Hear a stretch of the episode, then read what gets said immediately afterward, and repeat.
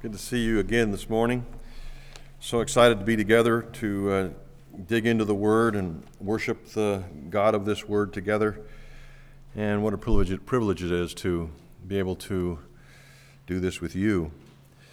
Uh, God has blessed us in so many ways as a church, and uh, we have another opportunity here together to receive more of His blessing intended for us by just opening His Word to us and reading it, studying it, praying over it. So, if you uh, um, are here today for the uh, first time in the last two weeks, I began our um, study of the Gospel of Mark last week and had the first introduction to this book last week, and today I'm going to offer you the second introduction. Not that they're different, but it's kind of like part two, uh, so that uh, you can have a good foundation from which to build your understanding of the Gospel of Mark, and then, of course, apply the book, apply the truths of the book, follow the Savior of the book for the rest of your life. All right?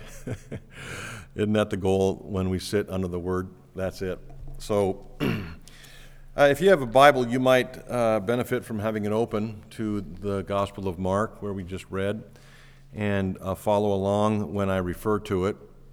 But uh, last week, in the first introduction to the Gospel of Mark, I talked to you about uh, uh, chaos versus control, if you remember.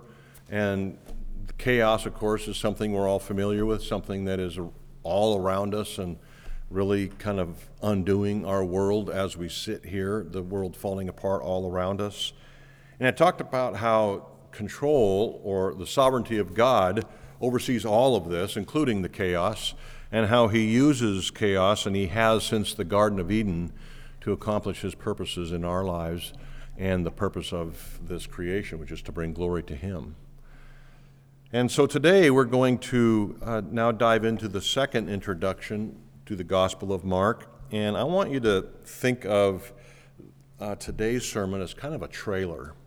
Uh, I don't know about you guys, but um, my wife and I would almost watch trailers instead of the movie um, because you get the highlights. It's kind of like cliff notes to the movies, um, sort of. But most of the time, when you watch a trailer, you see all the highlights and don't need to watch the movie. But th- this isn't the case here. My goal here is to whet your appetite so you'll want to watch the rest of the movie. So you'll want to read the rest of the book so that you want to hear the rest of the sermons. Okay, so today is not going to be a, a, a thing that is the highlights and you don't have to come back anymore. All right, that's not happening today. I'm just whetting your appetite. I'm hanging a carrot out here for you, and I hope you'll bite. All right. Uh, anyways, this is this is the introduction to the Gospel of Mark, and I'm praying, as I've said before, that the study in the Gospel of Mark will motivate you to ground your life on Jesus Christ. That is the purpose of the Scriptures is to draw you to Christ, to show you Christ, to motivate you to fill your life with Christ. And um, this is the, one of the best places to do it right here, Sunday morning, together with us, as we unpack these verses verse by verse and help you see Jesus in them. Uh, a question that I want to ask you to kind of help draw you into where I'm at is, is this Do you think that your focus in our current chaos and, what, however you would, you would interpret that current chaos, because I think we all see the chaos. But do, do you think that your focus in our current chaos is sufficiently on Christ? Or have you misplaced your focus? Have you misplaced your hope in other things? In things the world might offer as solutions to the crisis that we are experiencing? Um, or to the crisis that may be in your life that the rest of the world isn't experiencing? Are, are you placing your hope and trust on Christ or on other things? Uh, Mark's argument is that knowing Jesus has great importance, great value in our current economic, social, political, and health concerns. What, what, what role is Jesus playing in your life right now?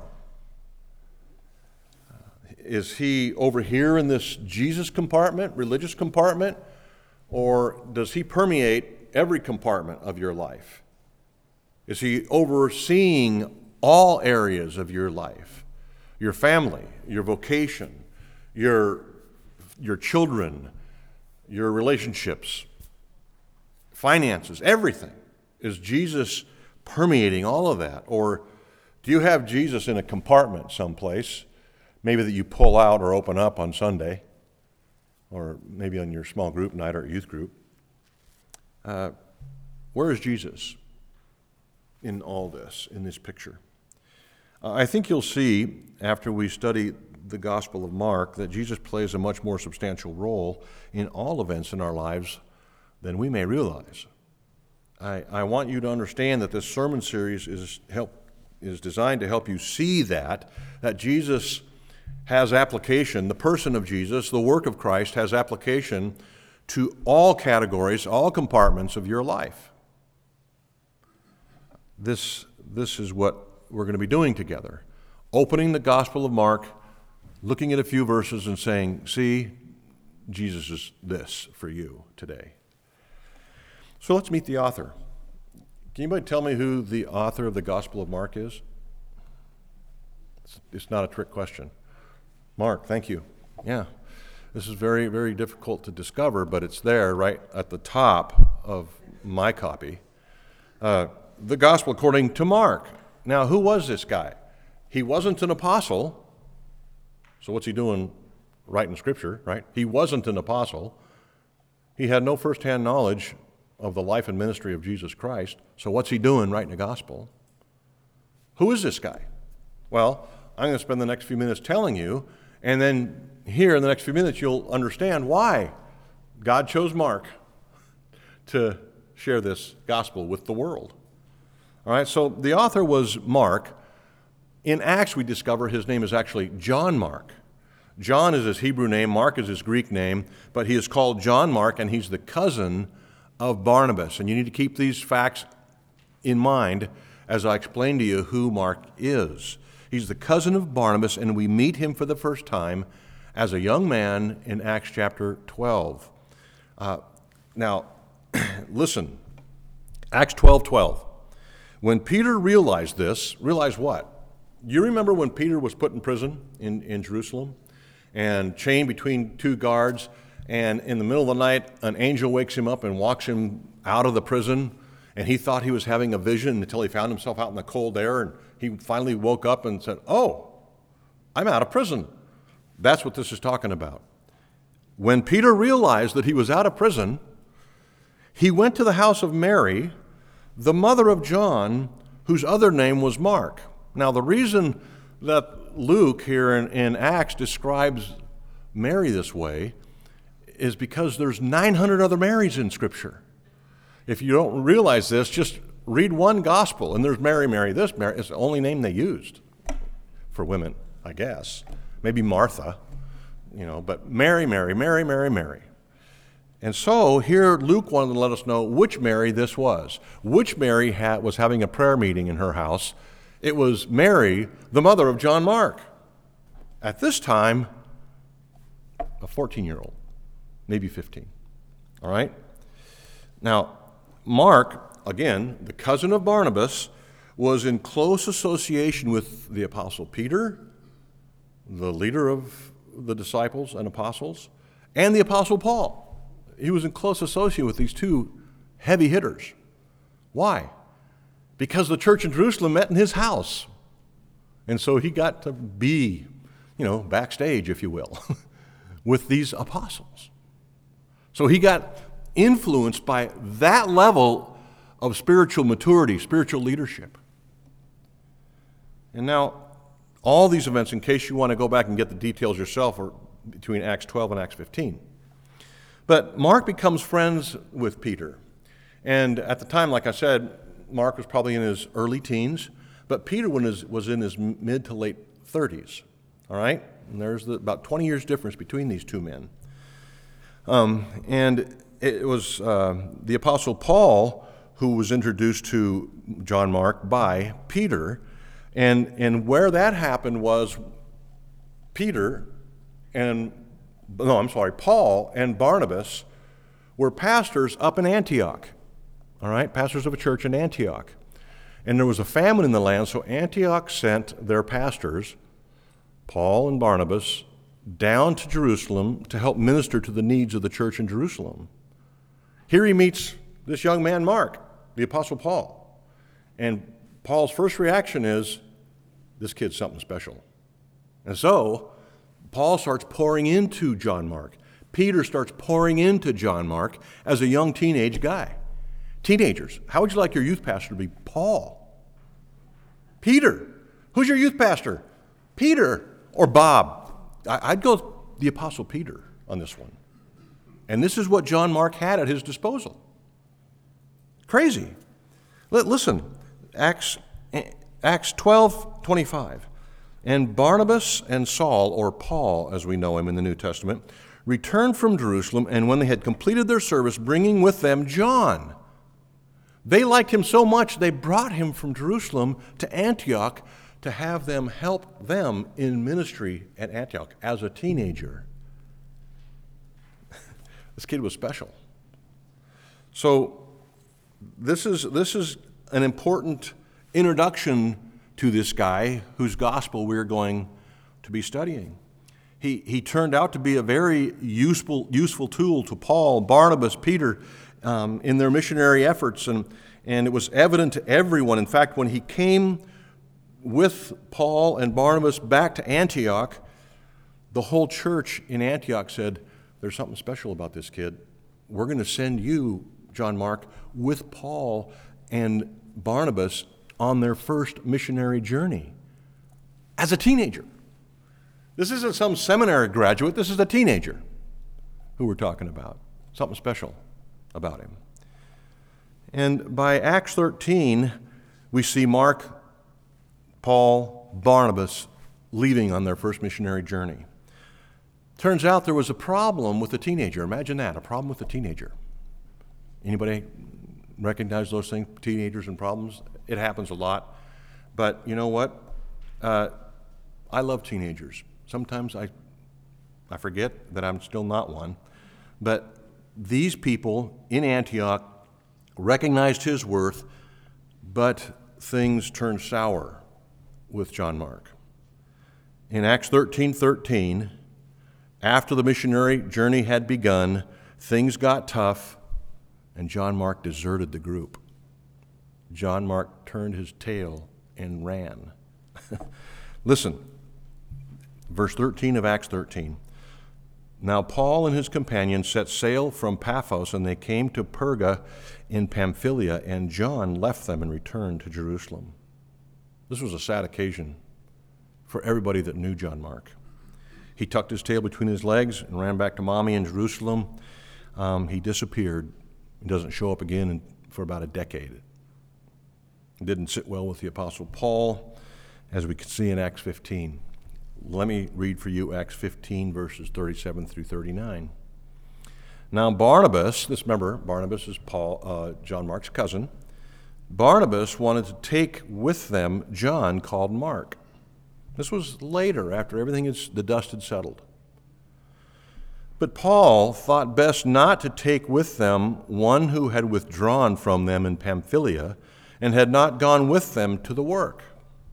And there arose a sharp disagreement so that they separated from each other. Barnabas took Mark, his cousin, and he sailed to Cyprus. But Paul took Silas and went the, a different direction. So, evidently, the Apostle Paul had lost complete confidence in John Mark, the one whom he had such high hope for just a, a couple years earlier, um, because John Mark had deserted them. But here is where I want you to see um, the grace of God in this young man's life, in Mark's life, and see how God used him in tremendous ways in spite of his failure. I want you to listen closely. Because if you're like me, you can relate to failure at one point or another. The patience and goodness of God. Later in his ministry, the Apostle Paul realized how valuable John Mark was to the cause of Christ. How did that happen? He went from saying, I don't want anything to do with that deserter, to this guy's special again. What happened? Well, over time, even if at one point he had failed, John Mark demonstrated his value to Paul's ministry and the kingdom of God by his faithfulness. Why? How? What changed? A key factor, listen, a key factor in this transformation of this young man was the mentorship of the Apostle Peter in Jerusalem. All right, so John Mark went running back to Jerusalem to mommy, and guess who was there? The Apostle Peter, who mentored him, who loved him, who also himself knew something of failure and restoration, didn't he? You remember Peter, that guy? Yeah. That's the one who mentored this young man back to spiritual health, back to spiritual vitality, back to spiritual usefulness. Peter patiently discipled him to the point where he became very valuable to Peter, and then to Paul, and then to the entire church, and now to you and me because he wrote this gospel. Peter in 1 Peter 5:13 says calls John Mark his son.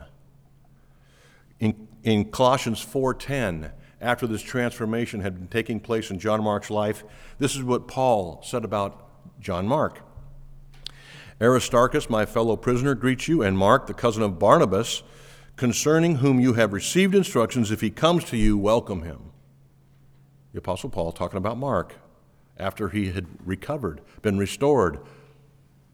And then at the end of his life, almost right up to the point of his execution, the apostle Paul says this to Timothy in 2 Timothy 4:11, Luke alone is with me, who John Mark also knew, but he says Luke alone is with me. Get Mark and bring him with you, for he is very useful to me for ministry.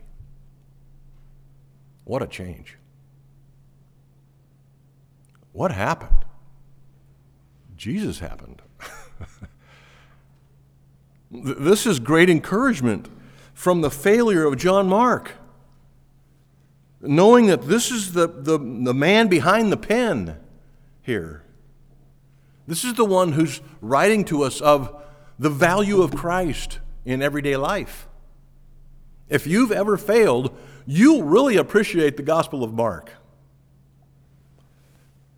Even though John Mark may have failed at one point in his Christian life, he recovered by God's grace. He pursued consistency, faithfulness over time because of the goodness of God, shown to him through the Apostle Peter, through a mentor, a godly man. John Mark wasn't discarded by God and thrown onto the trash heap. No, the Lord continued to work in him and through him, and the Holy Spirit chose him specifically to be one of the four to give the gospel in the New Testament. What can we learn from this? Well, I think the lessons are obvious and on the surface, especially if we've made errors. But God uses broken people all the time, is one thing we can learn, right?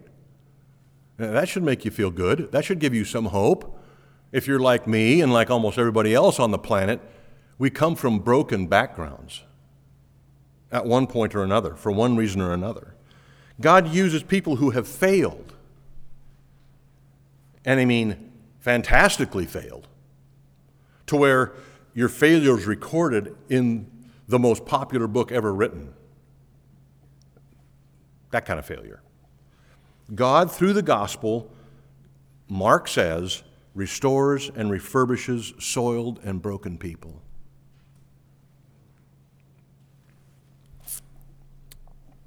He did it with Peter. He did it with Paul. He did it with Abraham. He did it with David. How many others in biblical history have we seen God restore? Hmm? Almost every character in Scripture right? How many people since Scripture was, has been completed has God restored and refurbished? How many in this room? Friends, God can take your life and renew it, and through faithfulness, consistency, sacrifice, and fellowship with other more mature believers, God can use you to great ends for His kingdom. If you have failed, don't remain in isolated failure. reinsert yourself into the kingdom of God, reinsert yourself into uh, relationships and fellowship with other believers, pursue Christ once again. And for more mature, more seasoned believers, what can we learn from this? If God's not going to give up on this person, maybe I shouldn't, right? If God's not going to give up on my child, maybe I shouldn't. If Jesus thinks that he can be useful, maybe I should think the same. Okay, so let's dive in. Your Bible's open. We've talked about who the author is. Look at the very first sentence in the Gospel according to Mark. The beginning of the gospel of Jesus Christ, the Son of God. We'll get into this next week, but notice the beginning isn't the manger here. The beginning isn't time before time. The beginning is John the Baptist. But look what look more closely at the sentence. The beginning of the gospel of Jesus Christ, the Son of God. Now, who can tell me what the gospel means? What's it referring to? Good news, right? That's what the word gospel means. The beginning of the good news of Jesus, his human name, Christ, his divinely appointed name, Jesus Christ, who happens to be the God of the universe, the Son of God. To finish the sentence. What an introduction. what a way to start a letter, a book. Let me tell you something. This is the only time in this book that John Mark shares his own opinion about the identity of Jesus Christ. It's the only time. Sounds strange, doesn't it? Until you see his strategy. The rest of the book is filled with examples of Jesus' work in and through other people, and Mark is just presenting them to you and saying, You make your own decision who Jesus is. He's already given us his opinion in the very first sentence, but then he says, you tell me who he is, the rest of the book. It's a wonderful, a wonderful strategy. It works out really well if you're on the fence or if you're wondering really who, who this Jesus is, like the rest of the nation of Israel in the first century. But this is an awesome presentation of Jesus Christ. We're going to call this a drama, really. Uh, this drama has three acts, um, but Mark, Mark writes this story in such a way that there's manageable structure. We can see Act 1, Act 2, and Act 3. And Act 1 begins in here, chapter 1, verse 1, and goes all the way to chapter 7, verse 23. I think that's in your notes. That's Act 1. And in this act, well, the, well let's title this act first The Beginning of Jesus' Ministry. Act 1, the beginning of Jesus' ministry. What's the setting? Where is it taking place? Galilee. That's up there by the Sea of Galilee in northern Israel, where Jesus was raised from infancy, well, after infancy, after two years old and on, he was raised in Nazareth. But he made Capernaum, Capernaum the kind of the center of his ministry.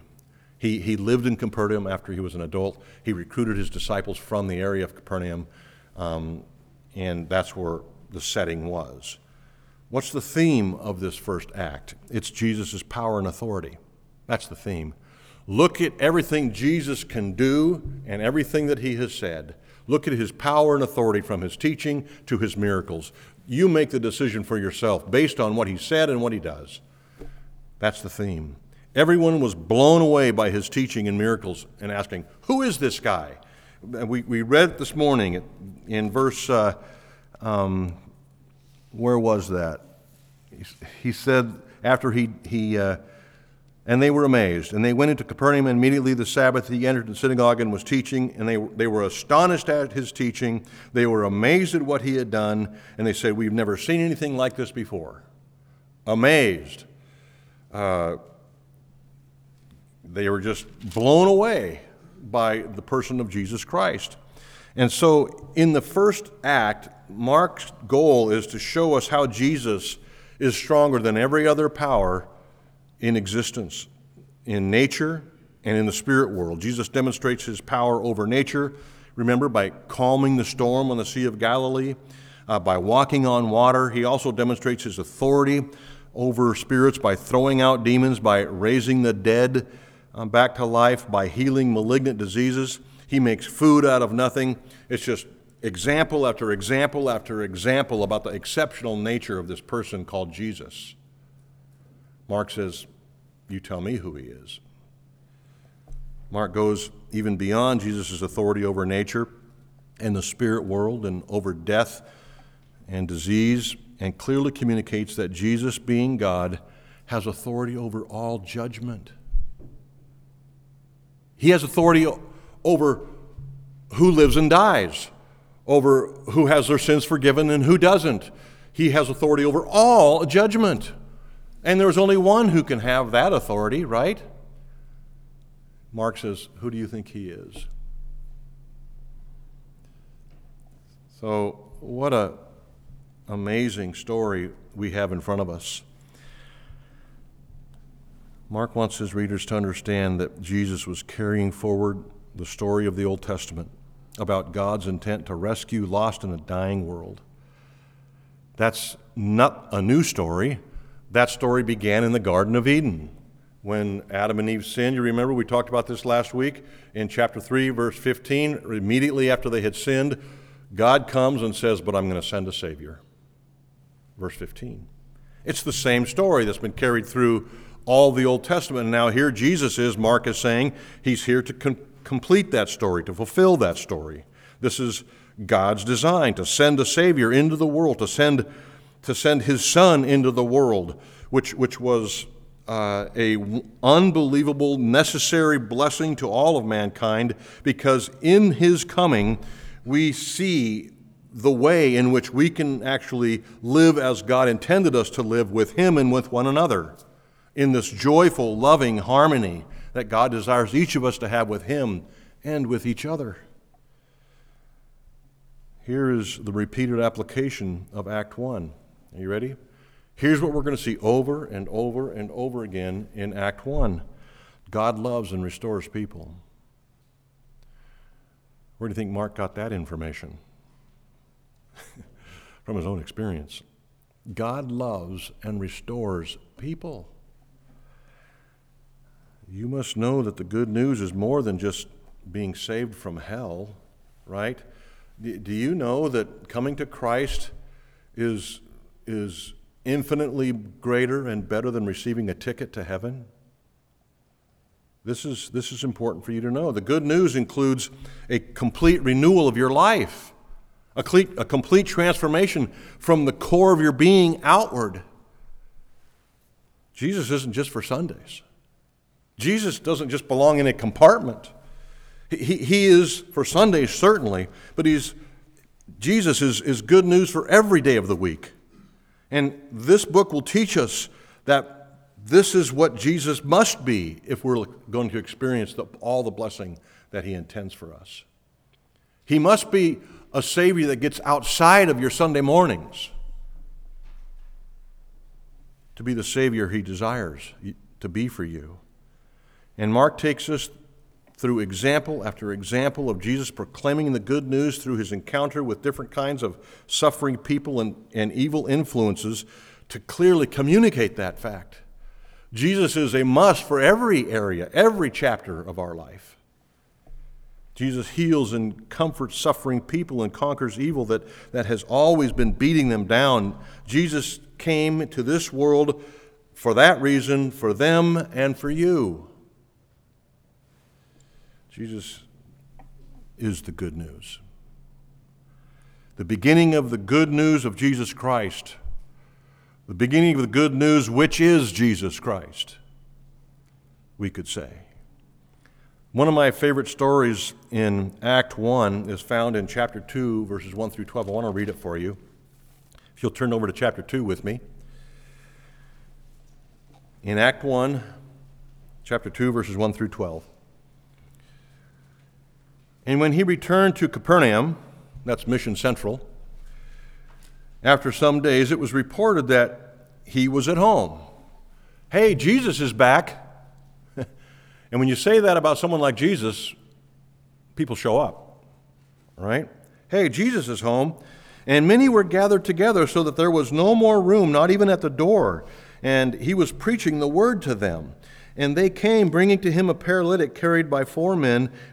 Um, and when they could not get near him because of the crowd, they removed the roof above him, that is, above Jesus. And when they had made an opening, they let down the bed on which the paralytic lay. And when Jesus saw their faith, he said to the paralytic, Son, your sins are forgiven. Now, how would you have responded to Jesus in that setting? I appreciate that, Jesus, but I'm crippled. Right?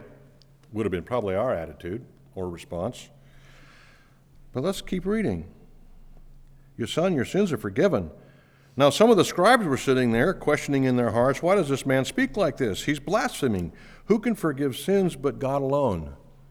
And there's a real cue from Mark. He, he, he records their question because that's the answer. Who can forgive sins but God alone? Bingo, Mark says, without saying it. But God alone. And immediately Jesus, perceiving this in his spirit, that they had questioned within themselves, said to them, Why do you question these things in your hearts? That alone should have gotten their attention, right? How do you know what we're thinking? Which is easier, Jesus said, to say to the paralytic, Your sins are forgiven, or to say, Rise up and take your bed and walk? But that you may know that the Son of Man has authority on earth to forgive sins, he said to the paralytic, I say to you, Rise, pick up your bed, and go home.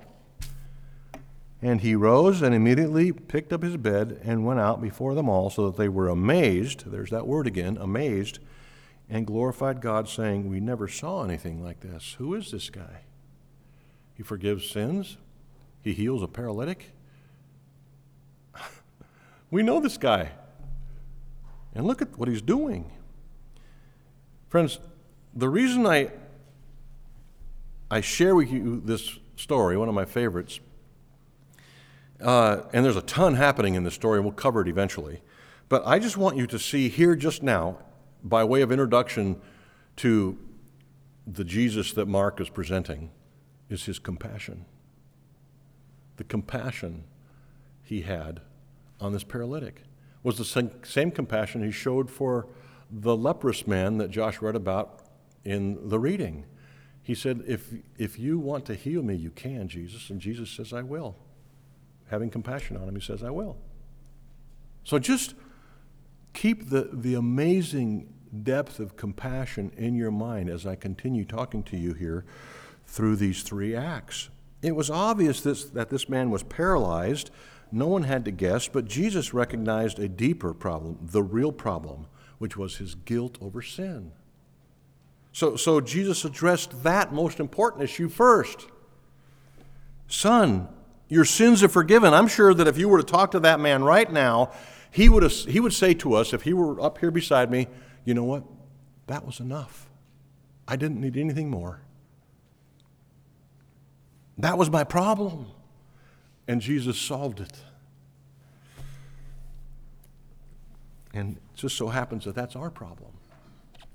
You know, we think our problems might be financial, might be marital, might be relational of some sort. My problem might be my vocation, right? No. Our biggest problem is in relation to God. Whether you were this paralyzed man in the first century or where you're sitting in this room this morning, our problems, our primary problem, is all the same. And Mark says this is exactly what Jesus addressed first. Of course, as it is with Jesus always, you always get way more than you bargain for. But so Jesus not only solved his primary problem, he says, and, and oh, yeah, by the way, you can walk. This is what happens to people when they come to Jesus. He resolves their primary issue, but also abundantly blesses them more and more.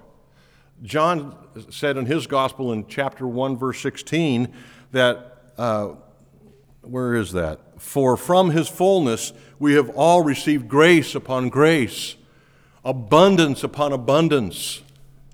This is what Mark is communicating to us. And it seems that, that this is also something Mark wanted to communicate. He keeps bringing all these different stories in front of our eyes to see all these people suffering and, and, and hurting deeply, and Jesus solving their problem and then abundantly throwing on blessing on blessing in their lives. And so, Mark would say if, if you get in Jesus' way, you're going to get blessed. The blind man, the lame man, the sick man, the leprous man, the bleeding woman, they all knew this. They all said, Take me to Jesus. Put me beside the road where he will walk by. Lower me through a roof. Let me get to him so I can just touch the fringe of his garment. Why? Because they knew that if they got in Jesus' way, they would get blessed. That's why. If they could just get in Jesus' way, they would get blessed. And he didn't disappoint this paralyzed man in chapter 2, did he? No. He solved his primary problem, then just added blessing on top of it. The only person that I can think of that walked away disappointed from Jesus was the rich rich young ruler. Remember him? Uh, Jesus said, Well, you need to, you know, sell all your possessions and give to the poor and then come follow me. And because he was so wealthy, he walked away disappointed. He didn't believe Jesus was worth that. And so he was disappointed. My question here this morning, if we're going to apply these things just briefly, is are you putting yourself in front of Jesus?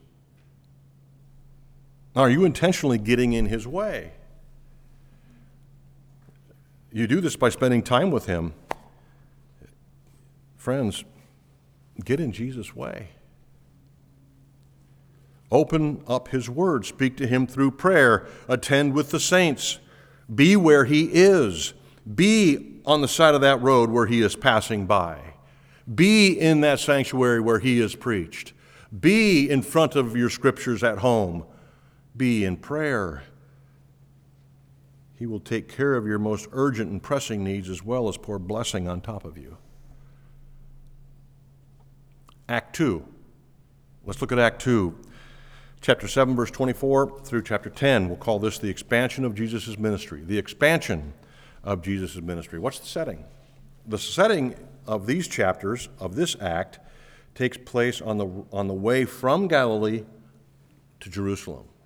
So his headquarters were in Galilee, but he was moving towards Jerusalem for, as his ultimate uh, destination. And so on the way from Galilee to Jerusalem is this second act. All right? What's the theme of this act? discovering the true identity of Jesus Christ. That's the theme. Discovering the true identity of Jesus Christ. Who is Jesus?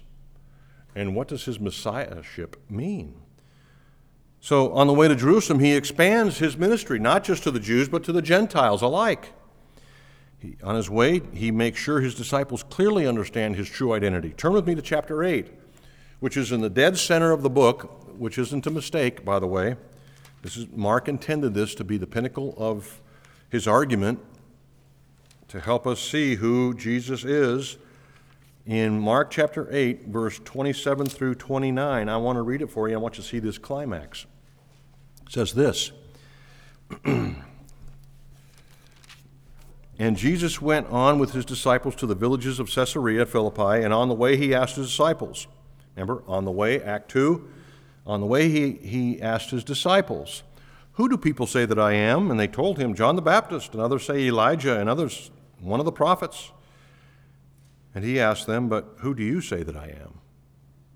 There's the question that Mark wants you to answer. Who do you say that I am? And Peter answered, You are the Christ. You're the God of heaven. You're the promised one. You're our only hope. You're our Savior. You are the Christ, is what Peter's answers was. There's the identity.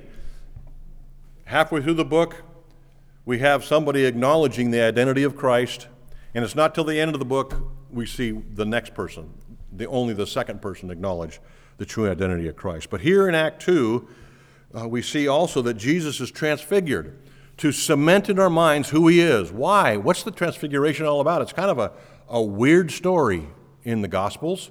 Jesus goes up onto a mountain with Peter, James, and John and is transfigured. He, he becomes hyper glorious in front of them. It says his, his garments shone like brilliant white, like lightning. They couldn't even look at him. It was so brilliant. Where else do we read that in Scripture? That someone had that same experience with God? Mount Sinai? Does that come to anybody's mind? Moses? Yes. And that's Mark's point. This one who was transfigured in front of Peter, James, and John is the same one who showed his glory to Moses. It's the I am of Exodus.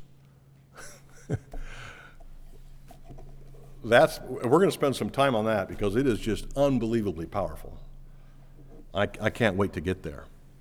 But our Savior, this Jesus who Mark is presenting, is the God of the universe. And He, this transcendent God, became one of us with human flesh and dirt under His fingernails. What a Savior. And, and how do we apply this second act? And we'll, we'll see this repeatedly through the second act. Who do you say that Jesus is? Is he this, you know, nice Jewish man who was a good teacher? Oh, well, no, I think he's God, and I, and you know, I, I became a Christian when I was eight and baptized when I was nine, and and that, I mean, I, I believe in Jesus. Really? So you say you believe in Jesus, that he is the God of the universe, and yet you have him in a compartment someplace? Wow. Mark wants us to think about that a little bit. Who do you say that I am? If you say, sit here this morning and say, I believe that Jesus is the Christ, it has to have some influence, impact on your life. If you truly believe it,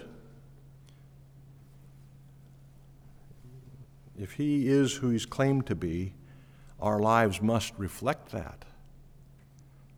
Have we submitted ourselves to him? What parts of our lives remain outside of his rule, unaffected by his authority in our lives? If he is God, does he or does he not hold claim to everything in my life? And this leads, of course, directly to Act 3, the final act of this drama. Act 3 includes chapters 11 through 16, and this is the pinnacle of Jesus' ministry, of course, because it takes place in Jerusalem, which is where Calvary is located, the place of his crucifixion. And so the setting is Jerusalem, of course. And what's the theme? Jesus fulfilling his mission. That's the theme of those last six chapters.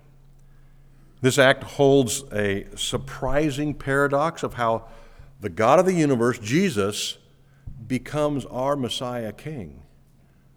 And, how he does it is, is so familiar to us, we forget how crazy it is that the God, the King of the universe, became a servant.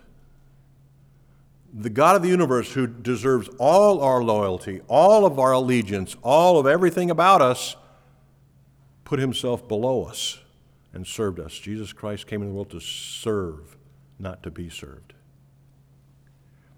You see, normally kings have a different approach to life than that. This king takes away sin, takes away our sin, by taking it on himself. This king gives life by dying. This king brings comfort and joy by removing all the comforts of his life. This king takes our sin and gave us his righteousness. This king paid our penalty that we owed, and he didn't.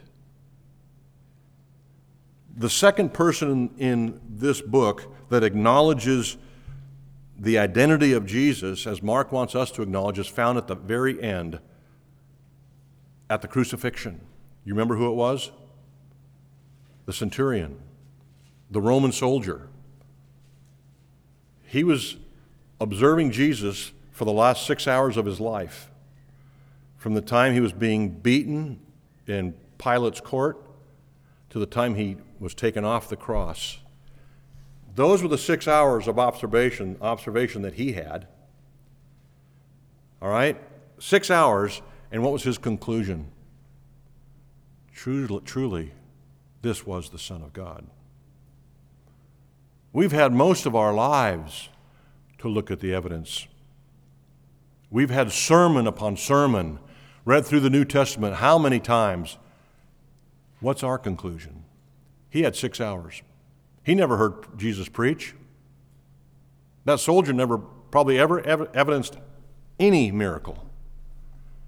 He just saw him die. And his conclusion was this is God. That's the shocking claim of Mark. That's the point of the book. That is what we must pursue as we open these pages week after week looking for Jesus, learning his identity, and what difference it makes to me and you on a daily basis. Oh, friends, be here. Be here so that you will be able to see what the Roman soldier saw. Be here so that you will understand what Peter understood in the eighth chapter. Friends, by the t- end of our study in the Gospel of Mark, you will know Jesus' identity, and probably sooner than that. That won't be the question, though, that comes to mind, because most of us already say, at least intellectually, we believe who he is. The question is whether or not you will follow him. Not simply identify him, but will you follow him and make much of him? As we must if he is who we say he is the Christ, the Son of God. Pray with me.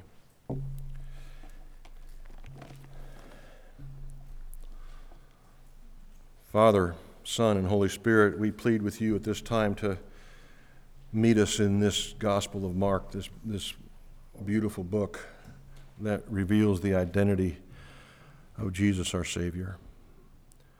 Father, I pray that you will send your Holy Spirit to minister to us weekly and draw our hearts into communion and fellowship with our Savior, that you will bring us to the place of repentance from things that we have put our hope and trust in and, and turn that, that repentance toward Christ, that we would yield all to Him, that we would embrace all, submit all of Christ.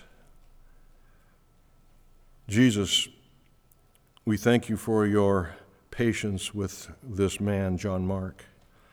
Thank you for his mentor, Peter. Thank you for moving Paul to the point of reuniting with him and, and encouraging his ministry.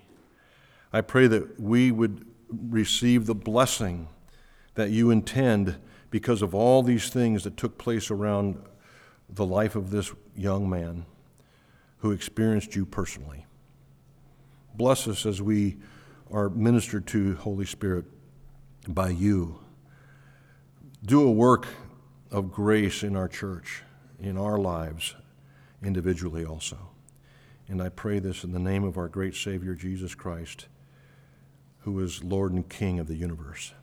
Amen.